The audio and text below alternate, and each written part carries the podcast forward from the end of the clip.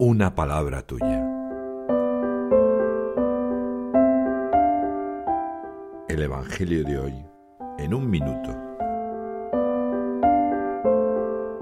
Marcos, en su capítulo 3, en los versículos del 7 al 12, narra el momento en el que Jesús se retira a la orilla del mar y lo sigue una gran muchedumbre de todas partes. Encarga a sus discípulos que le tengan preparada una barca, no vaya a ser que le estruje el gentío.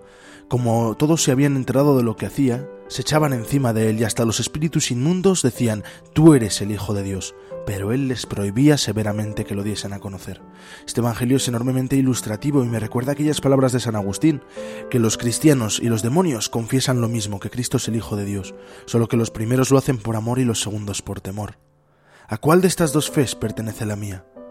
Recuerdo a cada instante y con cariño que Jesús es el Hijo de Dios.